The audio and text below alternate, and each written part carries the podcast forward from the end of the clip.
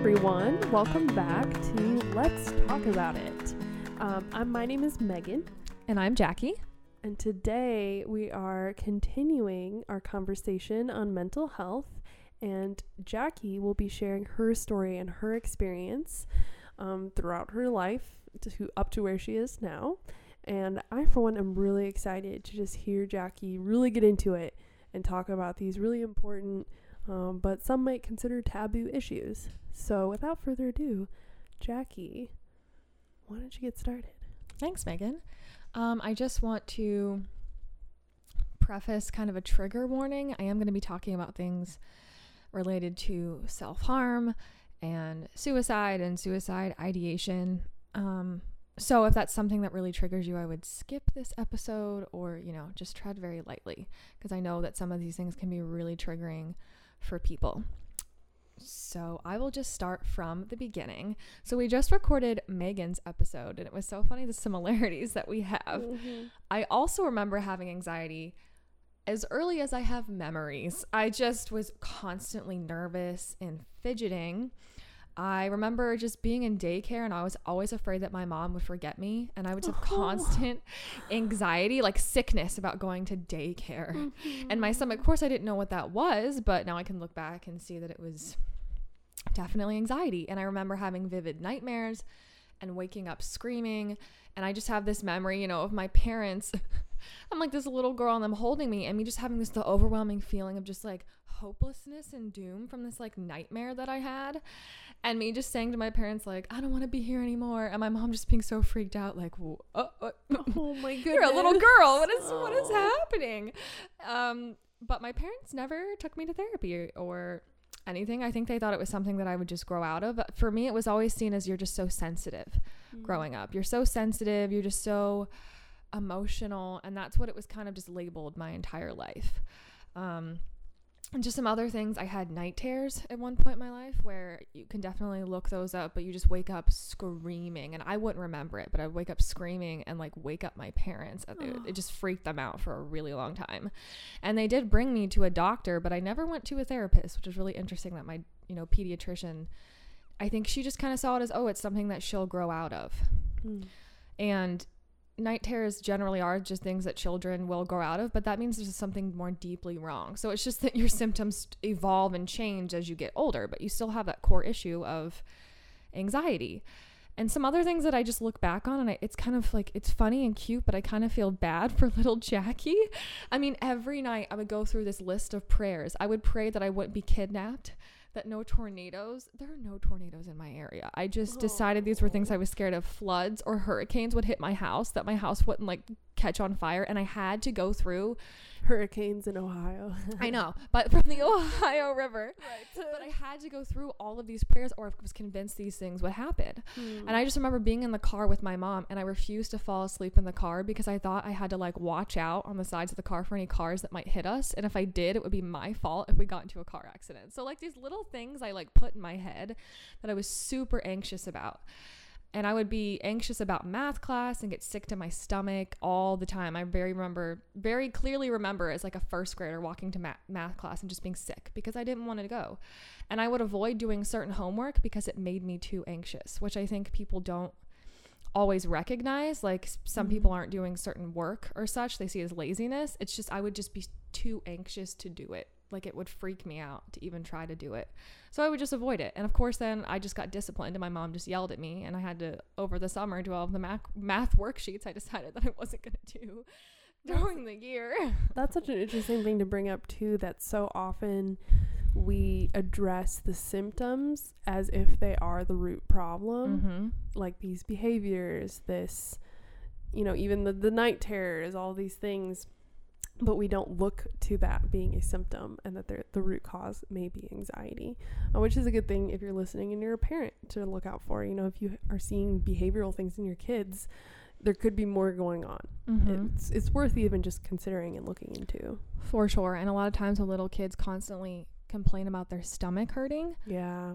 that is usually anxiety. You Mm-hmm. know, like I had constant stomach aches and such. And my parents were just like, oh, she's faking it or she's fine. You know, just kind of brush over it. And it's one of those Mhm. things, if you're a parent, you really just cannot brush over those things because they Mhm. will turn into bigger issues, as you see in Megan and I's story. Mm-hmm. Um, and something else, I was just very sad child, very emotional. Yeah, it just got labeled as emotional, but I would cry a lot. And I don't know if that was early signs of depression because as I'll talk about later, I didn't really notice depression in my life until I was around 13, but I definitely think that that was something that I was dealing with even at a young age as well.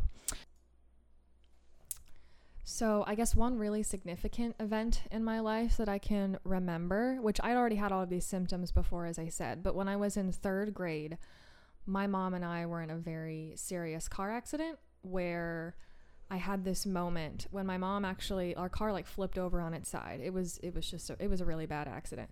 And my mom hit her head and so she was like passed out for a few minutes and like as a little girl, I'm like hanging in the car on my seatbelt cuz the car had flipped over and I'm screaming for my mom and I thought she was dead because she hmm. wasn't answering me. So that was probably like one of the key most traumatizing moments in my life Oh that gosh. Really just it, it was a very traumatizing experience. And that's when the night terrors really started. And i was constantly anxious that my mom was going to die because she was very seriously hurt. She had to be life flighted to a hospital in the nearest big city had to have major surgery and it was just months and months of recovery. And i was just constantly afraid after that. You know when we were driving that you know obviously we were going to be in another accident. And i would have breakdowns at school I remember very clearly, I think I was in fourth grade. It was the year after where I just had a meltdown at school where I thought like my mom had said something in the car on our way to school that she wasn't feeling well. And so I just convinced myself she was going to die. So I remember crying in my principal's office, just sobbing that I thought my mom was going to die. Um, and so that was like a fear that I had. And I actually, be- from the accident, I went to therapy as a little girl, but all I really remember is me playing with dolls and like talking to the therapist about this fear about my mom dying. And I don't remember what the end result of that was, but they determined that I was healthy and okay, which is very interesting. Is And I never was really further looked at or observed. So that's it definitely was symptoms that like lasted the rest of my life because, you know, after that, I like I said I had already had anxiety, but things got really really bad and I was just constantly afraid all the time. And I also convinced myself that I had every illness ev- like ever. I was brought to the doctor multiple times for different things that I thought were wrong with me. Um, so like these symptoms I would tell my mom about, and the doctor would be like, "No, she's fine." But I just I had anxiety about everything. I always thought that I myself was dying. so, and I was a little girl. Hmm. Um, so the first time I ever think I really noticed myself struggling with depression, though, um, was when I was 13 and there was a tragedy in our family where my cousin committed suicide, and that ripped my family apart. Um, I watched my mom, and then of course, obviously his mother, and like that family just go through their own, obviously grief and depression. Um, and during the same time, I was dealing with bullying from friends and such, and that was the first time I remember ever having a panic attack. Was during that time Hmm. where I felt I thought I was dying. My chest got tight. I thought I was going to pass out. And I just remember feeling so hopeless and like feeling stuck and not knowing how to get out. And yeah, that was my first experience of that. I had no idea what was going on. I like was convinced I was like, "Oh my gosh, I'm going to die. My chest, like my heart is going to give out." Hmm. Um, I eventually, you know, was able to calm down. I had no idea, but then from that point on, the panic attacks continued. I had really bad depression, and I would say since I was 13, you know, I just went through bouts of depression. Of course, my anxiety continued. So, how did that kind of play out as you grew up um, and kind of were developing? You know, like we talked about in the previous episode, there's just struggles that come along with growing up and getting older. But now you have the added struggle of anxiety and then also depression. Mm-hmm. So, how did that kind of just play out as you enter high school and go through those experiences? Yeah, I think we all find ways, yeah, to cope with our anxiety. And for me, once I entered into high school, I became obsessed with my grades. And when I would obsessively study, it was almost an OCD thing where if I didn't study a certain amount, I thought I was going to fail and I would be a failure and I should just die. It- like mm-hmm. it was just, it was an obsessive thing. And I always thought I was going to fail no matter what. I had this constant anxiety. I'd sick to my stomach. I would throw up before tests. Just, it was like life or death what grade I got. And I think a lot of that also is tied back to when I was bullied when I was 13. You know, I had these girls say to me, You're too ugly to be our friend. And so I thought, Oh, well, great. Like, I'm ugly and there's all these other things I don't like about myself. But one thing I can control are my grades. And that's where I will find my worth. That's what I will obsess over. And so that's what I did. And I had to get straight A's all the time. And I was constantly in fear that I wouldn't. You know, I was just was sick all the time and was Mm. constantly studying. But that was how I coped. And no one thought anything of it because I was getting straight A's. Everyone Mhm. thought she's fine. That like they wouldn't look at me and think, oh, she struggles with a mental illness because I was involved in extracurricular activities. I ran track. I you know, was doing well. I think if you sat down with me and actually like spoke to me and understood the symptoms of anxiety and depression, you would see uh, mm, something's a little wrong with this girl. She shouldn't be crying and throwing up before a test she studied for Right. days for. but everyone just thought, oh, she's an overachiever. She's going to be so successful. And people thought I was totally fine when really I was not. And that's such a good point to bring up too. Is like there is kind of um this like picture or image people have when they consider someone who's mentally ill, right? And it's like a person who's just like failing, who's giving up on life, who like does not have it all together, and that could be the case in like some people and in some situations. But there is the reality too that for some people they channel that anxiety and that mental distress into trying to perfect their surroundings which is kind of what you're you know Mhm. expressing. You know it's well if i can control my grades if i can control these extracurricular activities if i can do it all be it all you know and be perfect at it then maybe i won't feel this way. And so it's not just the people who look like they're a mess that sh- deserve our compassion. It's also the people who are seemingly succeeding that could be hiding this horrible turmoil inside them and deeply Mhm. need help and for Mhm. them they almost sometimes may feel more alone because it is so hidden Yeah, it's like high functioning mental illness. Like just like there's high functioning, you know, alcoholics and drug addicts. It really is the same thing and you cannot always tell from the outside what someone is going through. for Um, sure so when do you feel like it really started getting worse Yeah, so I my junior year of high school, it was like a very slow and steady just decline mm.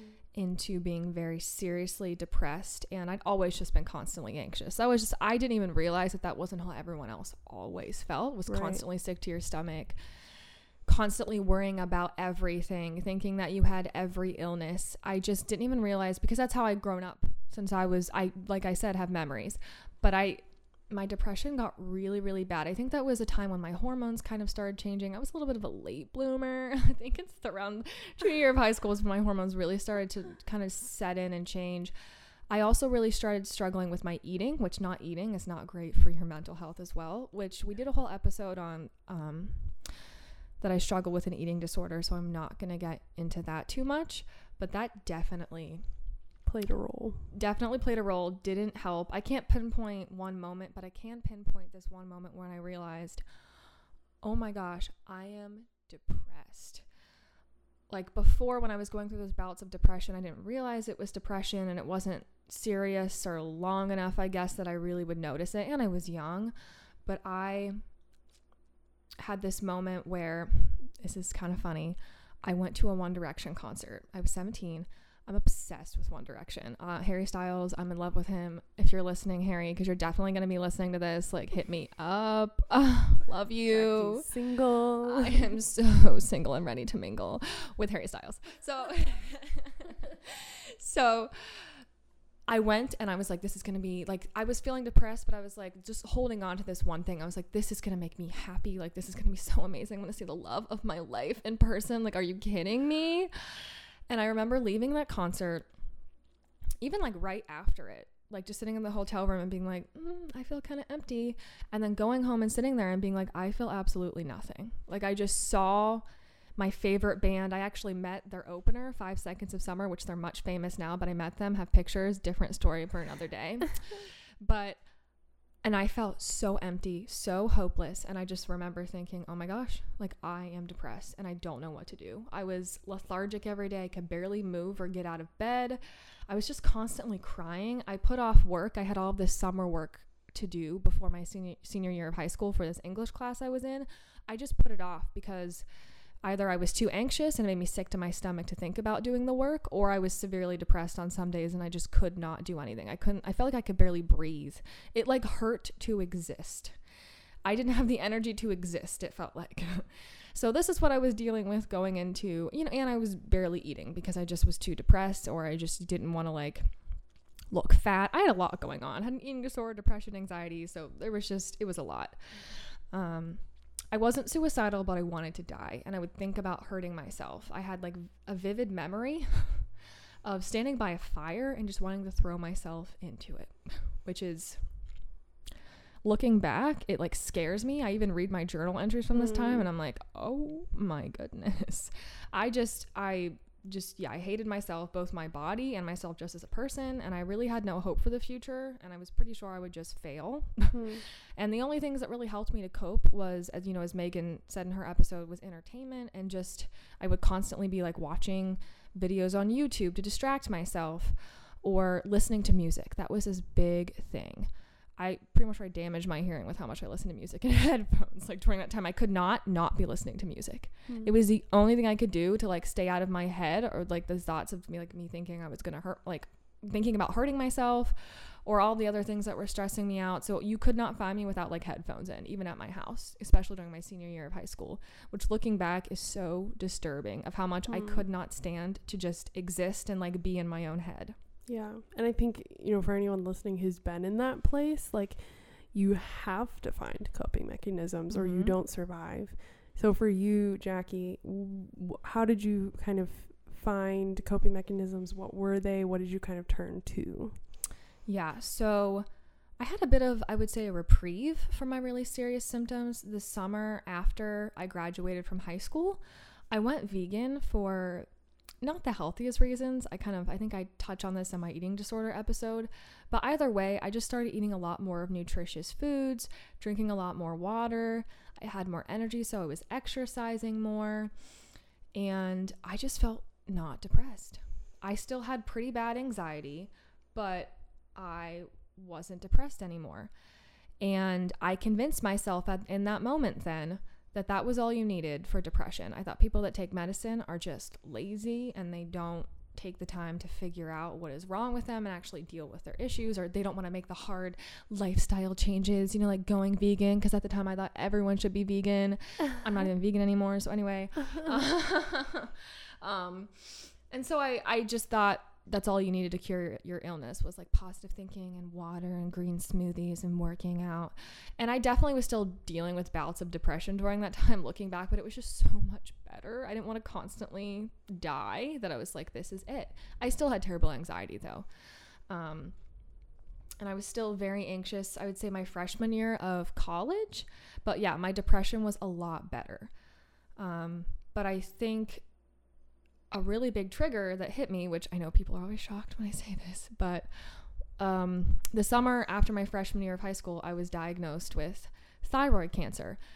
And obviously, that's a very just like traumatic and jarring event to happen when you're 18 years old. So, that right there was a huge trigger for my depression, my anxiety. And because I'd never really addressed any of those symptoms before with therapy and like proper coping mechanisms, I just like fell apart and things got much worse again. Mhm.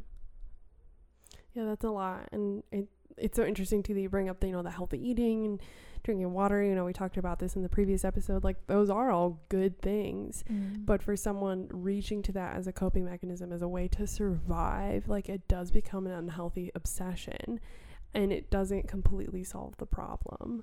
So where did you kind of find yourself as you were navigating those things? Yeah. So I went through all of that. I had to go through different, you know, surgery and treatments.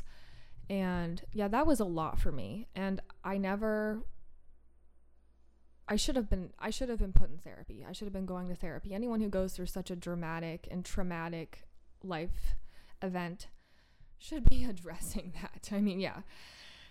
But I never I never did. And I also had this stigma against those things because I thought, no, I'm fine. I fixed it before. I can fix it again. So I just kept doing the healthy eating, the exercising.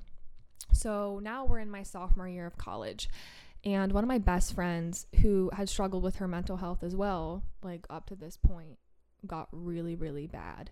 And she ended up in the hospital for trying to commit suicide. And I remember going to visit her in the hospital and just thinking to myself, oh my gosh, I never want to end up here.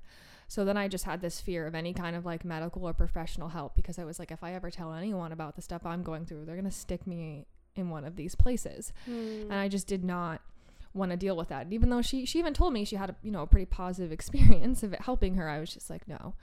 But that really affected me. I think when the people around you are dealing with extreme mental illness, it's going to affect you as well. And so I just spiraled into my own just the deepest depression I've ever felt in my life. And of course, my anxiety throughout all this time was just consistently terrible. And that was the first time I remember becoming suicidal. I thought about it a lot. I was convinced I would die by suicide one day. I just thought there's no way I'm going to make it out of this. There's just there's no hope. I felt useless, like no one would really miss me. I thought like people are going to be sad, but they're they're eventually going to realize they're better off without me. And these are thoughts that I really thought. I look back, Mm. and even in my worst moments now, I look back and I'm like, "Oh my gosh." It's just crazy how much depression can just manipulate and twist your thoughts and like Right. everything around you. You know, now I'm like, of course my parents would miss me. Of course people would be like devastated. But in your brain, then none of that is, nothing is rational. You just like, it, depression just kind of tangles in there and tangles all of your thoughts up and manipulates everything where you really think this is true. Mhm. Um, and then I'm going to say the only thing that really stopped me from commit- committing suicide, the few times that I really got close, was a fear of hell. Mm. I just, you know, especially as Catholics, suicide is like seen as a mortal sin, which of course, if you're dealing with mental illness, we don't say that people that have committed suicide go to hell, but that was the practice before. And of course, there's always that fear. Like, you don't know what you're going to face, you know, when this happened, when after you die. So that was pretty much the only thing that kept me from doing it. Um, when I would get really close. But even then, I was very disconnected from my faith. It was really just a fear based thing. It wasn't like an actual faithfulness in God. Um, Megan shared about this in her story, but yeah, it seems as if God has completely abandoned you. You're going through this mm-hmm. darkness of just wanting to die and crying out and feeling like He is not listening to you at all. And yeah, that was a really dark time for me in my faith. I felt like God had abandoned me. He just did not care. He wasn't helping me. And he didn't really care about me, which is why I thought, you know, dying was really the only option because he was never going to help me. He was never going to come save me from what I was going through. Yeah, and I I think that's those are very common fears and feelings because obviously we know like God is not distant. He's not turning a deaf ear towards us, but when you're in such distress and you're not getting the answer that you are expecting or wanting, it can feel so rejecting and so hard. Um and yeah, I just have so much compassion for people going through that because that is such a such a difficult place to be in and, and you can feel like you're kind of at rock bottom. So you're kind of at this point in your life, you really haven't been in any kind of treatment or therapy except for when you were very, very, very young, which you can barely remember. So at what point do you really feel like you got to the place where you first started kind of going that route? Yeah, so it was the summer between my sophomore and junior year of high school. Not high school, college, sorry. There's a difference. yeah, we're not going all the way back there right now. Um, where I just had this moment, and I think it was divinely inspired from the Holy Spirit, where I just remember I was literally at my job where I used to clean old like apartment buildings on my college campus, and I clearly remember sitting there cleaning out the freezer. Very exciting Ooh, things. I know. And I just had this moment where I was like, I have to get help. I have to, or I'm going to kill myself. Like, I have to get help. And it was just this moment of clarity where I was like, okay, I can get better. I can do this, but I need someone to help me. Because before, as I said, mental, mental illness is not rational. These things that you Mhm. think like everyone's better off without me, there's no hope, I need to kill myself, all these little things that like come up where you're like, this is the end. It is not rational because you cannot think rationally when you're severely depressed or severely anxious. And It sometimes really- you you do have those rational thoughts Mhm. and they're almost battling the irrational thoughts at the same time. Yeah, and it's very hard to be rational. But I had this just moment of clarity. So I called my doctor and I just made an appointment and I went in to her and I remember sitting there and I told her, you know, I've just been really struggling with depression and thinking about killing myself. And it was so funny because she had that just like doctor, like cheery face on. She was like, oh, okay, well, we're going to get you into someone today. So clearly it was very serious, but she was just like, you, know, you're going to be okay. We're going to, you know, I'm going to send calm. you, I'm going to call, you know, the local center for this kind of stuff, mental health, and you're going to go down today and have an appointment with the psychiatrist there. She's like, we'll take care of you. Like, you're going to be okay. But it was just so nonchalant. And I remember saying, you know, we don't have to do all this all so quickly. Like, I just was still very resistant to treatment, even sitting Mhm. there. And she was like, well, I wouldn't just leave you if you had like high di- you know high blood pressure or diabetes i wouldn't just leave you without help she's like so i really think you know medication might be a good option for you but we'll let you go to the psychiatrist first because as a nurse practitioner she didn't feel comfortable um, giving me medication for my mental illness so literally that day i went down to our local mental health center and i saw a psychiatrist. And it finally on that day it was not until yeah i was almost a senior in college that i was diagnosed with panic disorder generalized anxiety disorder and severe depression. Um, and i was prescribed a medication. And i saw a therapist too for the very first time. And you know when this happened they like called my mom. Even though i was over 18 they were like is there anyone that we can call for you like a, you know a family member or something to come talk with actually with the therapist that was there and my mom came and i remember sitting there it's the first time i really told her that i had struggled with suicidal thoughts and depression and i'm sitting there and i'm just like sobbing to the therapist and my mom took it as an attack against her Mm. which i don't mean to attack my mom on this i think a lot of parents have this same reaction Mhm. because they feel as if they failed their child if their child is dealing with this. They don't understand that it could be more of a, you know, a genetic thing or you know, just various reasons, but they they just can't I think There's guilt there. there's a lot of guilt and I think they can't reconcile with that, Mhm. so they just want to deny it or push it off. So my mom was just not really was not having it and I actually was they they tried to put me in the hospital then but my mom was like no we can't afford that. She doesn't need that. Like she doesn't sh we're not doing that. And then we left and my mom was just like very upset with me and was like well you know you can pay for all these treatments yourself but i'm not going to. Like you've never you didn't Mm. go through anything bad enough. That's you know the thing. You didn't go through Right. anything bad enough for you to be feeling this way. Like you have a good life. Mhm. because That's the only reason someone would struggle. yeah and i mean if you hear my story clearly i did go through some pretty traumatic things but because in that moment in my life things weren't that bad Mhm. she couldn't understand how i could be struggling and even if i hadn't gone through those things if i was genetically had like uh, an imbalance in chemicals then i would be feeling these things but she just didn't she didn't get it but either way i did keep going to this psychiatrist and therapist but then i got the bill in the mail and even with my insurance at the time which wasn't good it was way too expensive.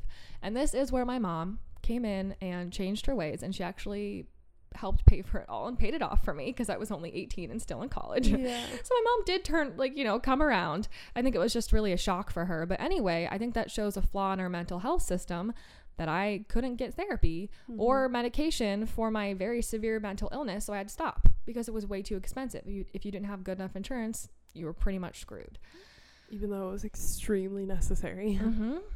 so there's yeah so i stopped going i was okay for a little while i also have to say that when i was put on medication at this time which i don't know if i forgot to mention that i was by this psychiatrist i wasn't taking it consistently because i had this thing in my brain where i was like i don't need it i just need to get back to my healthy Mm. eating my exercise i don't need it so i wasn't even taking it consistently or giving it a chance Which isn't how it works. which is not how it works if you're taking medication you need to take it every day Take it as prescribed. yes. So, yes, I went into my junior year of college, still depressed because things got better for a little bit, but then it all got terrible again. I had do- two very significant moments my junior year of college where I was like minutes away from committing suicide, which I'm not going to get into the details or too much of, but Mhm. I mean, I was really, really bad. Um, and before those or between those two instances, I like just constantly thought about ways to hurt myself, ways I could die, wanting to be hit by a car. I would say it all the time to my friends, and I thought I was joking, but I was not joking. I wanted to get hit by a car. Um, but one of those breakdowns happened on my college campus where I was just like, I need to just go home and drive home and, you know, take my life. I ended up, um, someone, my boss at the campus ended up intervening and brought me to the counseling center on campus. And that's when I started finally seeing a therapist again. And they sent me to the doctor or the nurse practitioner on our college campus. And she's the one that got me started on medication again. And I was at the point where I was like, I will try anything. Mm-hmm. The healthy eating, the exercise, all the other coping mechanisms that I used, they are not working. And if I do not do this, I will kill myself. Mm-hmm. I have to like give this a chance. And I was just so sick and exhausted of living this way that I f- finally started taking the medication consistently. I started going to therapy consistently. It was much more affordable. Thank you, God. I was on a college campus Mm-hmm. where it was affordable Mm-hmm. because that saved my life. It didn't happen all at once, but the medication slowly started working and I wasn't suicidal anymore. I still had symptoms because I think it takes some time to set in once you find the right one. But it changed my entire life. Once I Mhm. had that baseline of my medication, I was able to work out again, eat healthy, Yeah. and go to therapy and for it to actually work and make a difference. Mm-hmm. Yeah, and that's so important to share. You know, we talked about this before too, and I'm sure we'll continue to talk about this again, but everyone is different and they just need different treatments. And that treatment might look different for you, but for some people, they need that combination of medication as well as just a healthy lifestyle, as well as therapy, as well as healthy Mhm. relationships, and all of these other things. But that doesn't mean that that healthy lifestyle is enough or even possible if someone is not, you know, chemically balanced in their brain mentally and is not okay. So for you, Jackie, you know, you're finally starting to see relief in your symptoms. Um, how do you feel like this kind of developed where you kind of started seeing this change to get better? Yeah, so uh, instantly the first thing I really noticed is I wasn't suicidal anymore. Luck- luckily, that's the first thing you know the medication really addressed was that because Mm. that was not great. Um, I was a lot less depressed. My anxiety it took a lot longer for it to slowly go away. So you know, for the rest of my junior year and even into that summer, I still had really really bad anxiety. Um, but because my depression was better, I was able to get m- back into my faith more. And it was, you know, the end of that summer into my senior year of college, I had a huge reversion to my Catholic faith. And that changed my entire life. Suddenly, all of my struggles, I didn't feel like I was going through them alone anymore. I was still struggling, but I knew I had Jesus with me Mm-hmm. in it all and all of the other you know in my own faith journey i can talk about as a catholic like mary and in the intercession of the saints and all of that which ultimately just leads you back to jesus was a huge thing for me in a way of like coping and healthy coping through what i was dealing with and I think for me, that just shows the importance of having, you know, we're holistic beings. So having that medical side and that spiritual side and the emotional side all in line, which are different methods that you can use. Mm-hmm. Um, we are holistic beings, so everything affects affects each other. Like your spiritual health will affect your physical and emotional health, just as your physical and your emotional health will affect your spiritual life. So having all of those things a lot more in order, I just felt like a lot more balanced, a lot healthier, and I felt like I really came alive my senior year of high school. I was still dealing with anxiety and such, but everyone around me was like, "Oh my gosh, Jackie, like you're just so much more confident. You're so much happier. We can tell you're just really like on fire for your faith." And I just couldn't believe that this is how everyone else had been living. Like I Mhm. just like the normal things of waking up and not feeling this heaviness and sickness in your chest and like this constant dread like cloud over you and I could just breathe normally. I couldn't believe this is how other people lived because almost my entire life I lived with depression, anxiety, literally just like sucking the life from me and it was just it was the most incredible thing ever. Yeah, I think I, you know, personally too. I remember that like first day where the medication really like clicked in, and I like woke up and I was like, "Huh, what is this feeling?" And, like went to work the whole day. I was like, "Hmm, this is interesting." And then I got to the bank. I was like, "Oh, I don't have anxiety right now. That's what's going on." so it is like that kind of the realization hits when you're like, I was just living like that. How did I do it? I know, and now I, I'll have days still when my anxiety gets really bad, but it's not every day and constant. And even on those days, I'm like, okay, I know things are gonna get better, like, and I have better ways to cope. But I just think, how did I live so long feeling like that? yeah. It's just, yeah, it's crazy. And I just feel for anyone that's still going through this, I just really encourage you to get help to reach out because you can be better. And we talked about this in Megan's episode, but you know, you don't have to live this way. You know, Mhm. even as even as a Christian, we think that this is like the cross we have to bear. No, Right. Jesus doesn't want us to go through unnecessary suffering. There's suffering in our life that we will face that we cannot avoid. We cannot make any better. But getting treatment for our mental illness is something we definitely can take control of that he's given people the gifts to help us with Mhm. and that is something we need to be doing and something Um, he can work through. and he can work through yeah of course but he wants us to use the means around us you know that are good and moral to get better Yeah, and I and I also love how you just pointed out, you know, that there is these different facets to our person. You know, there's that the spiritual, there's the physical, there's emotional. Like we are holistic but also multifaceted beings. Um, so where are you kind of at now in your journey? Mhm. yeah so now i'm living in chicago which is where i met megan and I am, you know, just doing much better. Like I said, I still struggle. When I first moved to Chicago, so in 2018, which now is almost two years ago, I, of course, went through the normal like you're moving, it's a huge life change.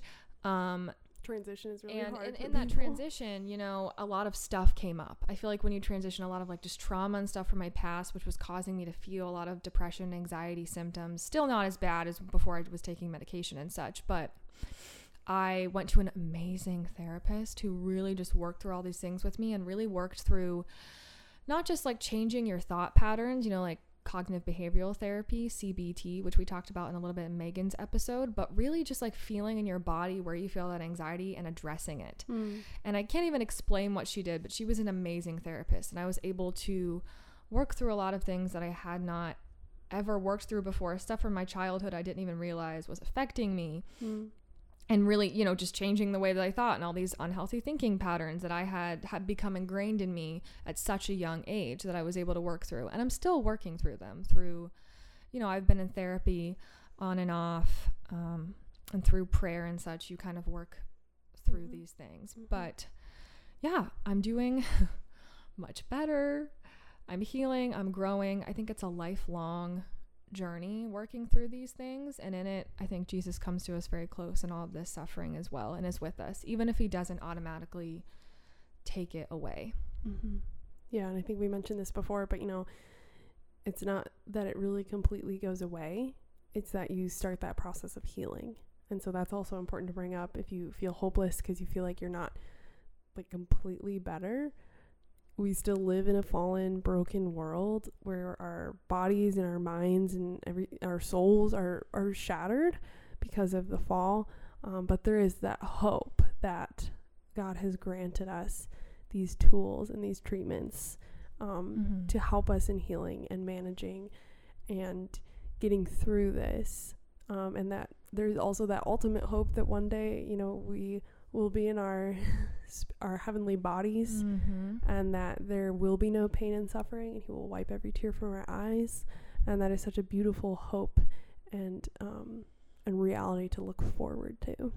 yeah and my story yeah dealing with mental illness a lot i see a lot of just hope and redemption Mm-hmm. and just the way that God can work in those messy places, even when we feel so hopeless and all the like the journey that I've been on and where I am now just can look back and see God working through all of that. And now even I see some of you know the goodness that comes from it, not only becoming closer to Jesus through that suffering, but also that I can help other people or be there for other people and truly understand what they are going through when they tell me they're struggling with anxiety and Mhm. depression. I was able to my senior year give my testimony to a large group of women and just my story seems so insignificant and small and not very important but you know other people wanted me to share it and just seeing how god has used my own suffering and my own story to really reach out and give other people hope is a really Mhm. beautiful beautiful thing and i'm just so thankful for his mercy and the way that he works through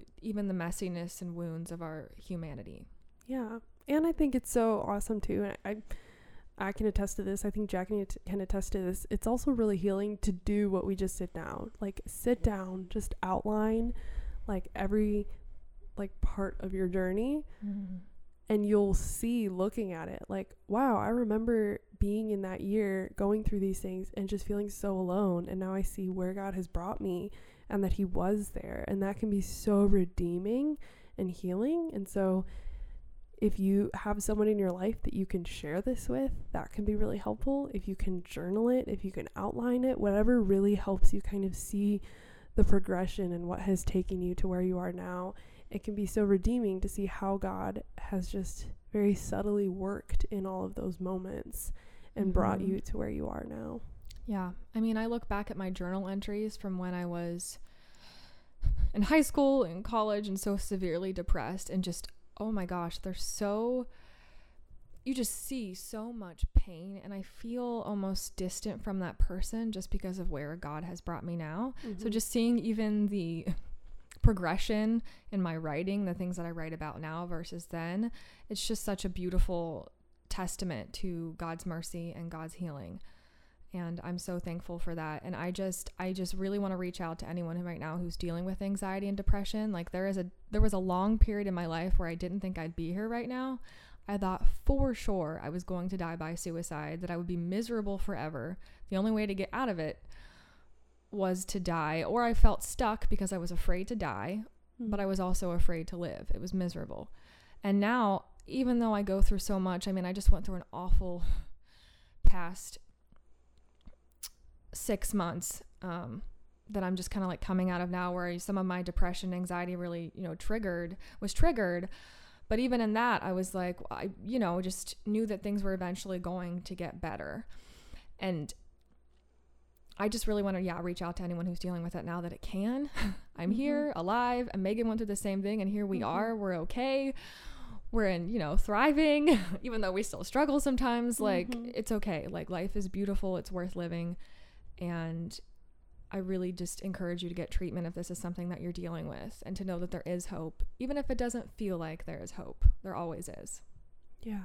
And if you're feeling alone in this, like you are not alone. There are mm-hmm. people who want you to be here mm-hmm. and stay here and and we want you to stay here and be here. So, you know, if you even if you want to reach out to us, send us a DM on Instagram or whatever it is just to kind of share your story or what you're going through, you know, let's let's start a conversation. Let's make this something that is open where mm-hmm. people can talk about this and share this and process out loud because that can be so helpful. You know, that's our heart in this podcast. Let's talk about it. That's you know, kind of our our motif for life is we want mm-hmm. this to be something that is not hidden in the darkness but is out in the open where it can be addressed and discussed and where healing can take place.